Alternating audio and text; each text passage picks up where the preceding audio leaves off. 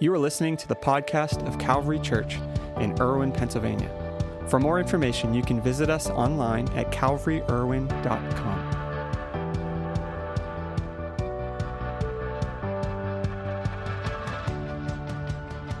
Today, we are kicking off a new series um, that we're calling Bold Spirituality. And uh, it sounds like a mouthful, but it's really something that I think is so important for us as Christians, as followers of Jesus, that we take a bold approach, not an arrogant approach, not a cocky approach where we've got it all figured out, but a bold approach that is grounded in something solid, something eternal. And uh, as we kind of kick off uh, this morning, uh, we have a special guest. I want to invite Justin. If you want to come on up here, uh, kind of talk about a little bit what he's doing. If you get Justin Fitz this morning. So, Justin is part of a, a, really cool organization that meets here at Calvary. And uh, Justin, just tell us a little about kind of the, the group you're, you're part of. Yeah, Pastor Nick, thank you. I appreciate it. Uh, congratulations again on 10 years. Thank you. um, what we're involved in, uh, we're a motorcycle ministry. Uh, what we do is we help kids in school dealing with issues and bullying. Uh, we also have community support programs to help uh, people in communities and to support our community that, um, you know, if there's people in need, we will support them. That's awesome. And on this Biker Sunday, a bunch of them have their bikes out there you can check out uh, afterward. But um, how, how, did this all kind of get started? Yeah, so um, our team, we all have issues of bullying. Uh, we all have stories. Um, and we share our stories with the kids that we're helping. Um, and it's something to where, you know, we look at these kids and they're sheltered. You know, they don't, they have their head down. You know, they don't really want to talk.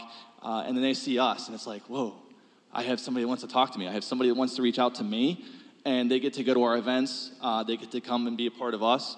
Uh, and they actually will get a vest. It has, uh, it looks just like ours. It has a, a patch on the back.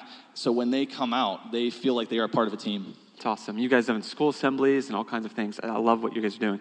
Now, uh, from the outside, if you if someone was just looking from the outside, you guys don't appear to be the type to help others to serve those in need. You know, you get the whole kind of Hell's Angels and you know idea. Uh, some people might have.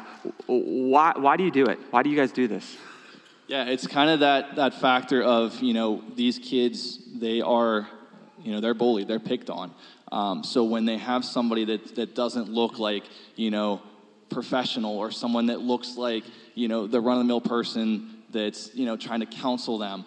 We show up in, you know, leathers, jeans, on motorcycles. You have this factor of, wow, like this is not, I don't have to be, I don't have to have, I don't have to fit this mold. Yeah. Right? We can look and be different. I, I love how you're so countercultural and breaking the stereotype.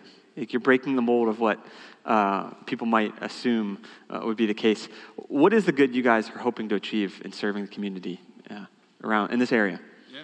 Uh, so the kids, you know, we want to try to find the kids that are sheltered, um, that are, you know, they're not telling anybody what's going on, um, that they're just, they're, they're basically, you know, they're dealing with their pain in silence. Yeah. Uh, we want to try to outreach to them and try to find ways to where um, we can outreach to those kids, and we do that through membership. We do that through you know people just want to support us and just they see what we do, um, and they want to help these kids. I have two two last questions. One, uh, if you feel comfortable, share us uh, a little bit, kind of your own story. How did bullying affect you? wow. Okay, wasn't expecting that. Yeah. Um, so, um, in an elementary school, and middle school, um, I hated going to school. I was picked on, I was tormented. Um, I would come home and I would just play hockey in the street by myself with my brother, and that was it. Uh, I did not want to go to school. I did not want to just deal with it. Um, so I luckily had hockey. I had my parents as kind of the support. Um, so looking into the team aspect, uh, you know, I don't know. Had I not been part of a team, it would have been probably a lot different. Yeah, yeah, it's awesome for, for someone maybe who, who kind of, man, just loves what you guys are doing, the heart you have for people, and I appreciate the heart you have for students and kids in this area, how could people get connected with Protectors of the Phoenix, what yeah. you guys are doing? Yeah, so we have a couple different uh, things. We have our membership. Um, you do not have to ride. Uh, again, we like to have the, the motorcycle side of things to where it's kind of, you know, it's a different outreach. Um, but we, our membership is not strictly for motorcycle riders. Um, you know, take your personal vehicle, put a sticker on it. Uh, it's, you know, just wanting to help these kids um, and just finding ways to where we can outreach to them, um, community support, stuff like Yeah. that. So, could they find you on Facebook? That'd be the easiest way. Yeah, so we have a Facebook page and a Facebook group, um, the, uh, Prote- Protectors of the Phoenix uh, Yeah. com on Facebook. Um, we have flyers, pamphlets. I also have my business cards out front. If anybody has any questions and wants to know more about what we do, I have myself and my team members here. Um, ask us questions. Just you know, come on and talk to us about what we do. You guys have the coolest nicknames. If you don't have a motorcycle, do you still get a nickname? Absolutely. I was just, just asking. I love your guys' nicknames. What's your, what's your Red. Red. What are some of the others? Uh, so we have um, Sly, uh, Papa Bear, Mm-hmm. Papa uh, Bear. Chicky. Love it. So I love it. So if you don't have a motorcycle, you can still get a nickname. Absolutely. Love it. Love it. That's great. Well, uh, I want to pray here real quick uh, for Justin for Protection of the Phoenix. I love what you guys are doing, and it's just awesome to see your heart and passion for those who are often overlooked. And I think that's so important. So let's pray. Lord, I thank you for Justin. I thank you for his vision. God, I thank you for how, uh, God, he's been leading Protectors of the Phoenix, Lord, to, to care for those who are often overlooked. Lord, those who might be uh, pushed aside. God, I pray you would strengthen them. God, give them a, a voice, resources, and opportunity, Lord, to continue to be a voice for those who have no voice. God, bless their work, bless their service. God, continue to bless this group in every way. In Jesus' name, amen. Amen. Amen. Thank you so much, Justin. Thanks you. for being up there. Awesome. Appreciate you.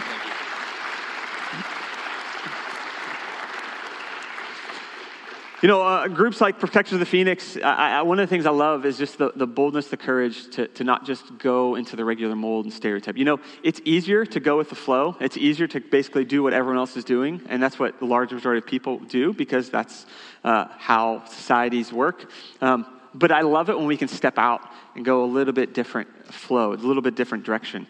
Uh, you know, in January of 1929, there was a comic strip called Thimble Theater that was introduced. And comic strip had some traction, was doing pretty well. And, and throughout the uh, time of that, that comic strip, a, a new character was introduced. His name was Popeye. And Popeye started to become more and more popular, and, and people liked it. So in the mid 1930s, Popeye got his own comic strip. Uh, and became known, uh, uh, now famous title, Popeye the Sailor. Uh, Popeye the Sailor, this comic strip would eventually get its own cartoon. Um, and one of the staples of Popeye's on screen persona was the transformation that would take place when, pers- when Popeye ate something. Does anyone know? Spinach. There you go. You guys are really on top of things. Um, uh, uh, it's spinach. In fact, it's in the theme song for the cartoon. I was debating whether or not I should sing this. I, am on like a Nick, if Nick sings, mute it immediately uh, thing, so it might not work. But you guys know the theme song. Uh, you know, I'm Popeye the Sailor Man. I'm Popeye the Sailor Man. I'm strong to the finish when I eat spinach. You guys almost did it. That was good. It's close enough. Um, this was such a big deal. And you know, up until the 1930s, the mid 1930s, uh, Popeye just had this strength, but no one ever knew why. And a little insider thing I researched and found out uh, the US government, we were in the middle of the uh, Great Depression, and there was a meat shortage, and uh, they were concerned about people not getting uh, enough nutrients. Uh, iron specifically, and so the, the, the, the, U.S. government actually approached the creators of Popeye and asked them to introduce spinach as the cause for Popeye's uh, strength. And they introduced it. Spinach immediately shot to the top as one of the top vegetables being eaten in America. In fact, during the 1930s, uh, surveys showed that uh, for children, the top three vegetables that children liked, spinach actually made it into the top three during that time, where before that wasn't even the case. So, little insider research I found, it's kind of neat. But Popeye had this remarkable ability when he ate spinach to have this supernatural strength. And, it wasn't just Popeye. If you see throughout the history of that cartoon, uh, other people would eat the spinach and get this strength. And it was unique, it was, it was incredible. They were able to do things that normally uh, wasn't possible. Now, what does that have to do with anything? Uh, it's just a fun thing. We're going to go home and that's it. Um, no, uh, when we read the Bible, when we open the Bible, maybe you've never opened the Bible before, maybe you read the Bible often. I don't know where you are, but when we read the Bible, one of the things that so many people often assume uh, whether they're realizing it or not, is that like the stories of the Bible, the people in Scripture were just special. Like they would do superhuman things, almost impossible things. Uh, and, and we think the, these mythical figures are almost untouchable, like they're different. Like we have people like Moses that would part an entire body of water with, with a wave of his staff so millions of people could walk through that now parted body of water on dry land. Or, or you have stories of, of women like Deborah who would do the impossible. She would lead, basically lead an army against the mighty armies of Canaan as a woman in a very strongly male dominated world. Like this was impossible. Or, or, or, or you have stories in the New Testament, things like sh- the shadow of Peter, one of the apostles, literally healing people. Like people just pass through his shadow and they're healed. Or, or stories where, where the handkerchief of the Apostle Paul was given to people and, and their illnesses were cured. Like we hear these stories and we're like, wow, that's like a different world. I don't even understand how it would happen. And, and as we read them, we, we almost assume that, that this superhuman ability they had was unique unto them. And, and then you see throughout history, or men like Reinhard Bonnke, Reinhard Bonnke, who had many stories of literally praying for the dead and they were brought back to life and the sick are healed. Or, or stories like, like Kathryn Kuhlman, who, who saw tumors immediately, instantly disappear. Or, or stories where, where, where she, I remember one story I heard that, that she uh, prayed for a, a man who was in the military and had lost his eyesight in war, and she prays for him immediately. What was damaged at war is restored and healed. You, you see these stories in even more recent times, and you start to think, well, maybe there's something there. Maybe, maybe it's not just superhumans doing superhuman things. Maybe there's something to this. Now, if we rewind to the first century, there is this display of power and force and, and just pure strength that took place uh, in, in the world in a way that it never had before. And, and not just with one person, uh, not even just with a small group of people. It was a movement that, that swept across the Roman Empire. And I'm not referring to a political coup or some military campaign, but rather a ragtag group of men and women that didn't appear to have much power, much strength, much influence, or any of the status symbols that we strive for as human beings. Uh, instead, they possessed a different kind of power that was so much bigger than one person or even one group of people. It was the power ultimately that came from God. Now, uh, this group of people eventually would become known as Christians, and, and they would stand in the face of remarkable threats of violence uh, against them, that, that, that, that they would even be threatened with death. And, and yet they didn't waver, like they didn't, didn't face them. They, they would not only stand in the face of potential pain, but total societal exclusion. They weren't welcomed in public spaces. They weren't even given a voice or a platform. And any platform that they might strive to achieve would be ripped from them by the authorities uh, that were in charge at the time. And it wasn't just physical pain, but the constant reminder that they weren't welcomed by those who were in charge of the world at the time. And in spite of all of this, they stood with this boldness and courage and unmatched perseverance. They didn't break out in violence or, or protests or, or, or, or, or any form of destruction. But instead, this group of people walked with a strength that caused everyone around them to question what was different about them. And, and, what was different wasn't simply a strong inner resolve. It wasn't simply a confidence in who they were as individuals. It wasn't even a commitment to a cause bigger than themselves. It was the unmistakable power of the Holy Spirit working through them. It was literally the same God that spoke the world into existence, the same God that healed the lame and raised the dead, the same God in all his power and might was actually residing within them. And the result of this wasn't some political revolution. It wasn't a cultural phenomenon. The result was a movement of the miraculous that would touch every level of society, from the peasant all the way up to the emperor of Rome. There were no segments in first century world that were not touched by this movement. And what's even harder to grasp is what took place wasn't the result of like people pulling strings behind the scenes. All the powers that be weren't making this all happen. In fact, they were doing everything they could to stop it. Whether it be the, the Roman authorities, the Jewish ruling body, they were trying to kill and eliminate this movement. This group of people literally had everything stacked against them and yet they still would prevail. Now, this is more than simply an interesting history lesson about the formation and growth of what has now become known as the church, I, I believe it's actually a remarkable model for how to live in the 21st century. You see, in 2021, we found ourselves living in a nation, a world, and in a moment in time where the beliefs outlined in this book we call the Bible, where the way of Jesus and all that we strive to stand for as a church, at times runs in direct opposition to where our country and culture are wanting to go. There's no question that we now live in a post Christian nation. If, that is, if it's really possible to have a quote unquote Christian nation. Um, to be a Christian or a follower of Jesus is no longer popular. It's no longer the thing to do, and I'll be honest with you, I don't think it ever will be again. And I don't say that to be pessimistic or negative, because I don't think that's necessarily even a bad thing. In the face of opposition, I've watched so many shrink back in identifying themselves as followers of Jesus. Some try to minimize this fact, and, and others have even just walked away from the church altogether. And this isn't unique simply to our time, it's something that has really happened throughout history, even was happening during Jesus' time. And one of the prominent religious leaders uh, during Jesus' day was a good example of this. Uh, his name was Nicodemus. He was very well known, well respected Pharisee, which meant he was a member of the Jewish ruling body. Being associated with Jesus, the leader of this supposed Jewish sect, uh, would not only have been unpopular for him to do, but could have been career suicide.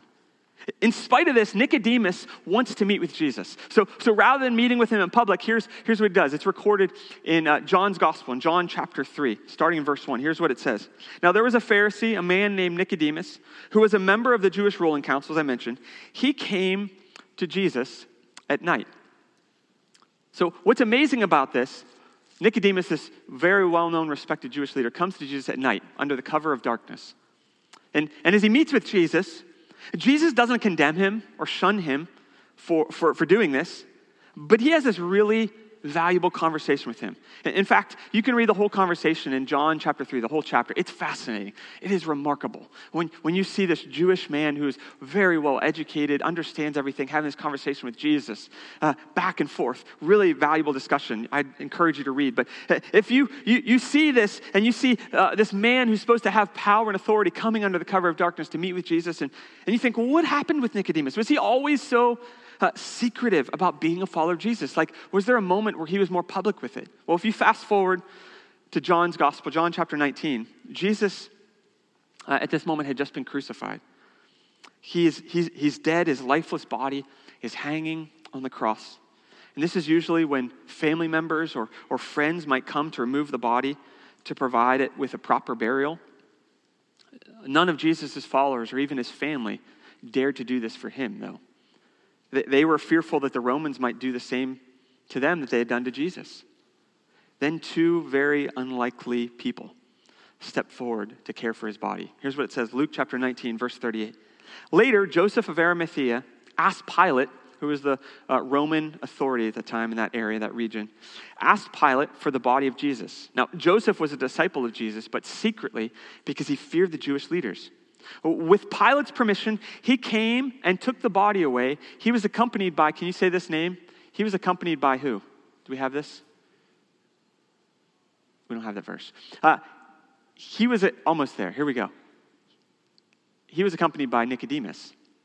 Nicodemus himself was there. Here, here's what it says uh, He was accompanied by Nicodemus, the man who earlier had visited Jesus at night. Now, Arimathea, uh, where Joseph is from, is about 20 minutes northwest of Jerusalem. Uh, though a member of the Sanhedrin, which Joseph was, he was a member of the Jewish ruling body, which that's the group that basically can, had condemned Jesus to be crucified. Uh, although he was part of the Sanhedrin, uh, Luke tells us that he was a good and upright man who, uh, who had not consented to their decision to have Jesus crucified. After crucifixion, now, the Romans usually left the body to the, to the birds, to the beasts of the field. It was the last act of humiliation uh, in crucifixion. Ro- Jews, though, would not let the bodies sit. So you have this Jewish, these two Jewish leaders who basically, it wasn't popular for them to be associated with Jesus. And now, at this very public, prominent moment, they step forward to take the body of Jesus. And you look at Nicodemus and the journey that he was on, something was changing inside of Nicodemus. And, and today, as we faced remarkable obstacles as Christians, obstacles that American generations before us have never faced in this way. The question I hear from a lot of church leaders, pastors, followers of Jesus is this. What does the way look for what does the way forward look like for us? How, how do we do this? Uh, how, how do we live in such a, a different context than we've known before? How do we live for jesus when living for jesus is now a negative? It's not the popular thing to do. It's not the cool thing to do. For some this is when they exit stage left. When, things get difficult, when things aren't going the way uh, that, that, that, you know, we plan, when, when, when it's not popular to do something, they go the way of what's popular. But I have this belief that for many of you, that's not the case. I have a sneaking suspicion that for many of you, you're cut from a different cloth. That, that there is something that is different about you. And my goal today isn't to try to inspire you, to, to energize you, or simply ignite something in you. My goal today is really to connect you to the one that can do all those things and so much more. It's the same one that empowered the early followers of Jesus to stand in the face of beatings, uh, of imprisonment, of, of being burned alive. It's the same power that allowed individuals like Paul or Peter or, or Reinhard Bonnke or Kathryn Kuhlman to heal the sick and raise the dead. It's the same power that raised Christ from the dead. You, you see, this is what Paul, the apostle, was challenging the Roman church with. I believe is speaking into the future to us today. It's recorded in Romans chapter 8, verse 11. He wrote this The Spirit of God who raised Jesus from the dead lives in you. And just as God raised Christ from the dead, he will give life to your mortal bodies by the same Spirit living within you. What's Paul saying? He's saying, listen, what you read in this book called the Bible, the stories you hear of the miraculous, of the supernatural, the, the, stories you see of people literally standing strong and firm in their faith, even, even when everything is saying you should just give up. Just renounce your faith. Just, just say, you know what, maybe not, because my, my life is on the line here now. Even in the face of all of that, you can stand strong. Why? Because the same spirit that literally raised Jesus from the dead, that caused him to walk out of the grave, can live in you. We have found ourselves as Christians and followers of Jesus at such an important crossroads. And in this historic moment, we can definitely choose the easy way uh, the way of safety, uh, apparent security, and, and, and, acceptability. We can take that way, uh, the way that we might call the wimpy way out, and, and it'll be okay. Everything will be fine with you for now. Or, like Popeye, we can stand in the face of opposition and, and, obstacles with a strength that is not our own. Not a strength that we just dig down deeper and find somewhere deep inside of us. It's a strength that's not our own. It's a strength that flows from the very throne room of God. Paul, Paul would write this to a young man named Timothy that began following him and would eventually pastor one of the churches that Paul started. In his last letter to, to Timothy, that we at least have recorded, Paul writes this to Timothy about facing obstacles and difficulties. It's recorded in 2 Timothy 1 7. He said, For God has not given us a spirit, can you read this? Of what? Fear and timidity, but of power, love, and self discipline. God hasn't given us a spirit of fear and timidity. Uh, I, one of the things that I think is so sad is so many people who are followers of Jesus have responded to the last, last year, the last number of years, with fear and timidity. They've responded in different ways. Some have been just blatantly obnoxious. And, and, and their, their, their obnoxiousness is really coming from a place of fear and insecurity. They're afraid that what's happening might in some way minimize what God is doing. Can I tell you? Nothing will. I don't care what a politician does, I don't care what society does. We have the track record of 2,000 years. Uh, there have been emperors, dictators, people that have tried to squelch the gospel who have way more power, authority, and resources uh, throwing at it, and they still haven't. Why? Because God is faithful. His word is faithful. We don't have to be insecure or fearful or worried about what's happening here or there uh, or, or, or what, what, what, what legislation's passed or what's not. Can I tell you, as followers of Jesus, He's over all of that. He can work in spite of it. He can work around it. He can work through it. He can work even when it's going in contrary directions. We don't have to operate as followers of Jesus in fear or timidity. That's what Paul's writing. But we can live with power and love and self discipline. Those sometimes sound contradictory. How can you have love and power in the same sentence? Uh, how can you have self discipline in that sentence? Those don't make sense. Power should mean like you can do whatever you want. No, it's a channeled power from the throne of God. So, so how do we walk in that power? Paul explains it in the very in the, in the previous verse, the verse right before this, in verse six. He says this to, to, Timothy This is why I remind you to fan and to flame the spiritual gift God gave you. And, and here's the truth I want to share with you just briefly, and we're going to wrap up here from God's word. What you do in private affects how you live in public. What you do in private affects how you live in public. We have been told that to see progress in our world, to see things move forward and experience the good that our world so desperately longs for, we just need to deep to reach deep into ourselves. We need to be willing to go the way of society, and everything will just work out in the end. Today, I think we need to learn a lesson from the early church. Often, we need to be willing to go against the flow, not, not with arrogance, not with an attitude, but rather walking with a unique boldness that is clothed in love. You see, the same spirit that raised Jesus from the dead can dwell inside of you. The same power that, with one word from God, caused the waters to part, the land to appear, beasts to be formed, the same God that spoke everything into existence can dwell in you. And the Spirit of God isn't going to produce some abstract inner force in you, but rather an outward force that changes everything it touches, even in the face of impossibility. And I think it's time that we, as followers of Jesus, don't just roll over and accept what's handed to us it's time we fan into flame the gift of God, the power of God, the supernatural. As the worship team comes this morning, question be what, what does this mean? What does this look like for us? This means that we're not going to do, uh, we're not going to be those that just shrink back or step back, but we're going to step up, even when it's not easy. I, I love how the author of Hebrews writes it. Hebrews chapter 10, verse 39 says this, but we do not belong. Can, can, you know what? Can we read this together? I think this is such an important declaration for us as followers of Jesus. Maybe you're like, I'm not a follower of Jesus. That's cool. You can still say it. Uh, if you can read, um, you can still read it, okay? For those of you, I always like to throw this joke in. If you went to Norwin, I apologize. I went to Derry. We learned to read at a very young age. Um, but can we read this together? Hebrews chapter 10, verse 39. Let's read this with some, some boldness. But we do not belong to those who shrink back and are destroyed, but to those who have faith and are saved. Can we read it one more time? Say this with some courage, but we do not belong to those who shrink back and are destroyed, but to those who have faith and are saved. You are not one who shrinks back. You are not one who steps back. You are not one that just goes with the flow. You are one that steps into what God has for you with boldness and courage that's not just from some inner resolve, it comes from the throne of God. Oh, let, let, let not, let, let's not be those that shrink back, but step up. What you do in private affects how you live in public. Oh, we don't need more people who just go along with the flow. We need more people who are willing to be obedient to what God says.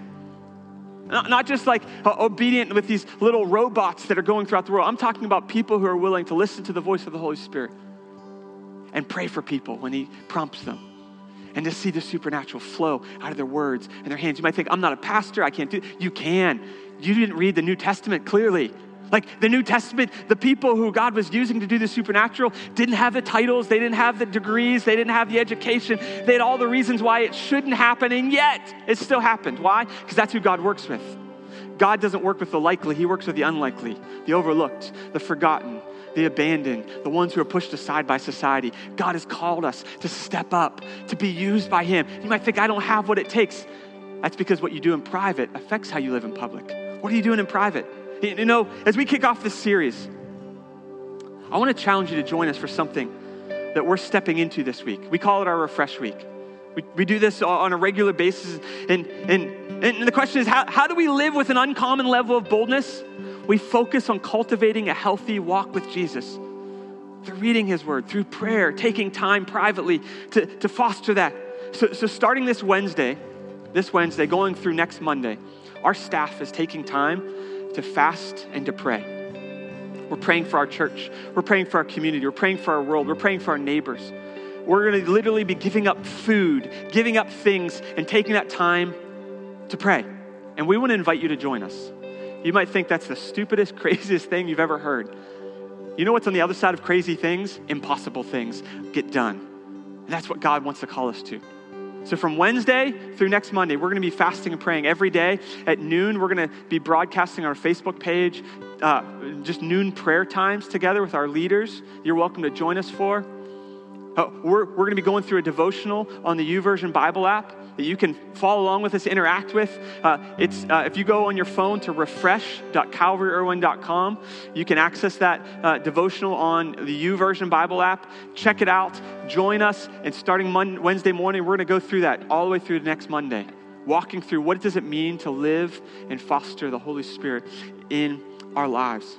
And, and, and on top of that, next next Sunday, Monday, we're going to have a special guest, Ty Buckingham. We're going to be taking time Sunday morning, Sunday night, Monday night to just seek God together as a church. Why do we do this? Because we have busy lives. I know we've got so much going on. Before we get into the fall, let's take some time to hear from God. Let's cultivate privately what we hope God will do publicly through us. You're never going to step into a moment and see God do supernatural, impossible things if you're first not cultivating what He can do.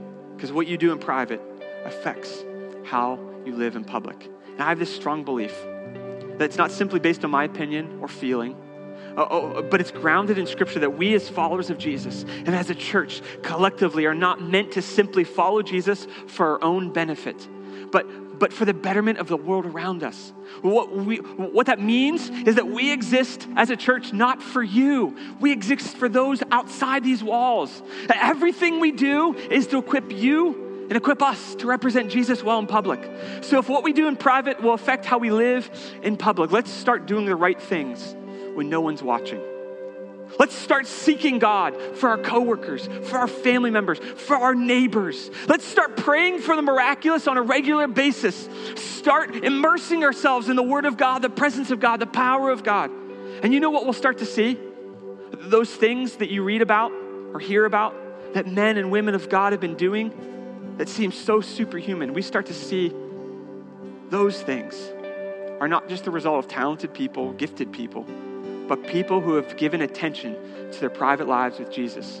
And in turn, have displayed a public show of Jesus' power throughout their lives. There's not some switch you just flip. You're like, oh man, now the miraculous flows. No, it's being willing to cultivate that privately. And this morning, as we prepare to wrap up, we're going to take communion together. There's elements for communion in the pew in front of you. And I think communion is such a powerful example of what we're talking about. You know, in Luke's gospel, in Luke chapter 22, Jesus is preparing to be crucified. And, and, and he gathers, you probably have heard this story maybe, but uh, Jesus is preparing to be crucified. Can you imagine the, the weight like, if you have difficulty going to sleep at night before you have a big presentation at work or something, imagine this. You're going to literally be beaten, hung to suffocate on a cross publicly for everyone to see. Like, that's crazy stuff. And Jesus is in the Garden of Gethsemane with his disciples, with some of his disciples. Here's what it says in, in Luke chapter 22. On reaching the place, he said to them, Pray that you will not fall into temptation. He withdrew about a stone's throw beyond them, knelt and prayed. Listen to this Father, if you are willing, take this cup from me, yet not my will, but yours be done. An angel from heaven appeared to him and strengthened him. And being in anguish, he prayed more earnestly, and his sweat was like drops of blood falling to the ground.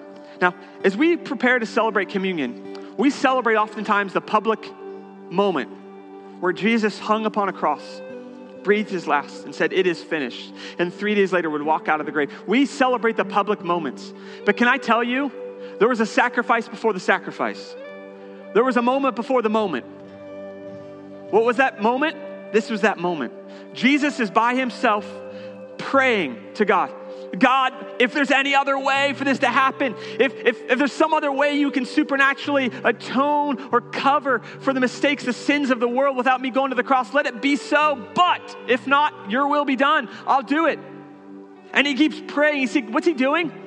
He's practicing privately what God's about to do publicly. What we hold in our hands represents his body and his blood that was shed for us. But can I tell you, 2,000 years before you were ever born, before you were ever thought about, Jesus was praying for you.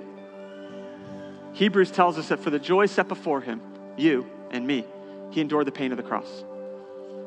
We are so blessed to experience salvation, redemption, not because we've got it all figured out, but because Jesus was willing to go privately before he went publicly and pray for you. As we remember his sacrifice, here's what I want to challenge you with.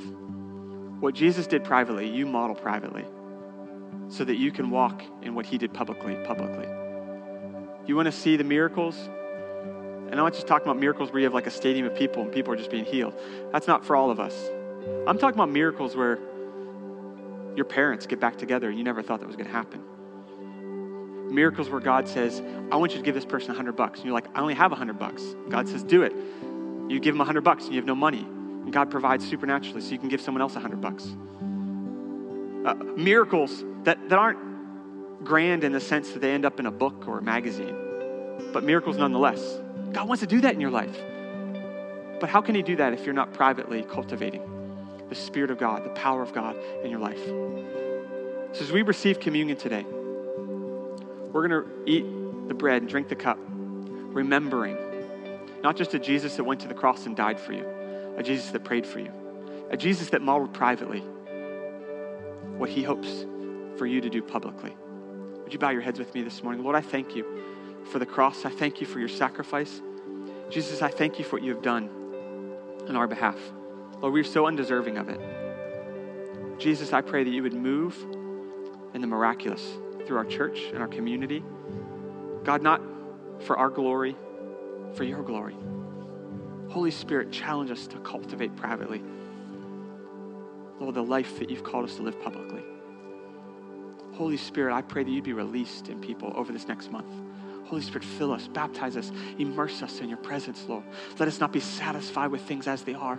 Lord, let us be willing to be those who step up, not shrink back. Thank you, Lord, that you weren't one of those, that you stepped to the cross willingly, hung upon that cross, and died for us. And you walked out of that grave three days later, conquering sin, death, and the grave.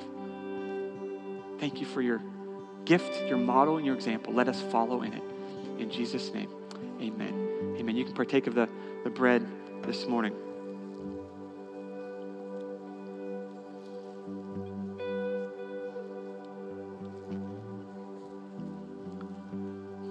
After you've done so, you can partake of the cup as well.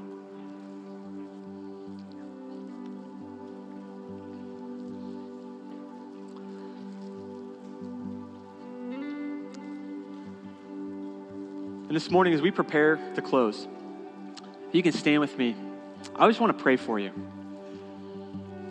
I, I, know, you know, it's just a prayer, and you're like, you know, what, what does that matter? I believe there's power in prayer because we're not just talking into the air, we're talking to a God that can do impossible things. Here's my prayer for you.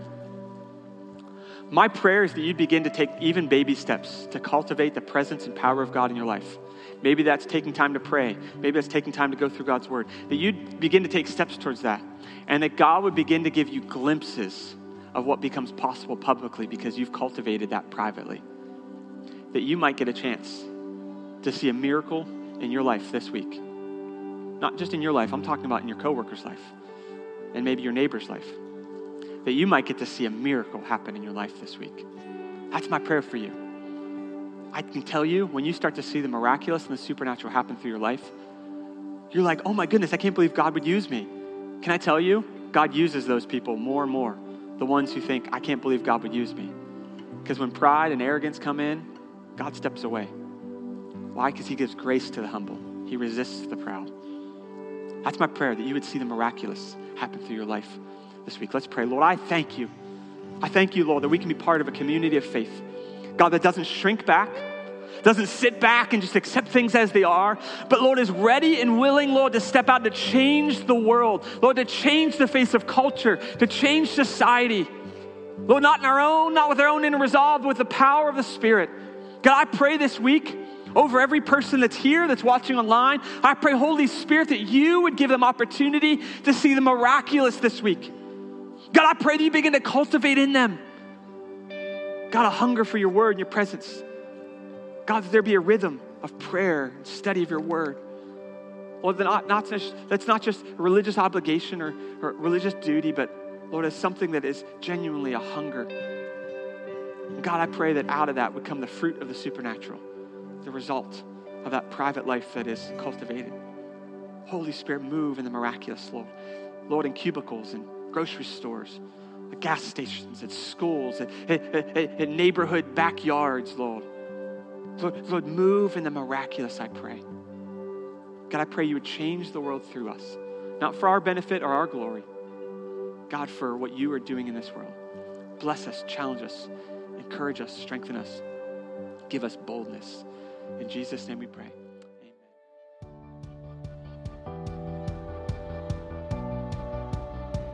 This is Pastor Nick Poole, the lead pastor at Calvary. We're so glad you joined us for today's podcast. I hope you enjoyed the message. At Calvary Church, we're passionate about leading people into an overflowing life with Jesus.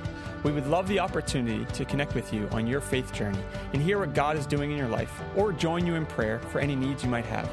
You can visit us online at calvaryirwin.com or send us an email at info at calvaryirwin.com. On our website, you'll find previous week's messages, a list of upcoming events, as well as resources designed to help you take those next steps on your journey of faith. See you next week, and may the Lord bless you and keep you.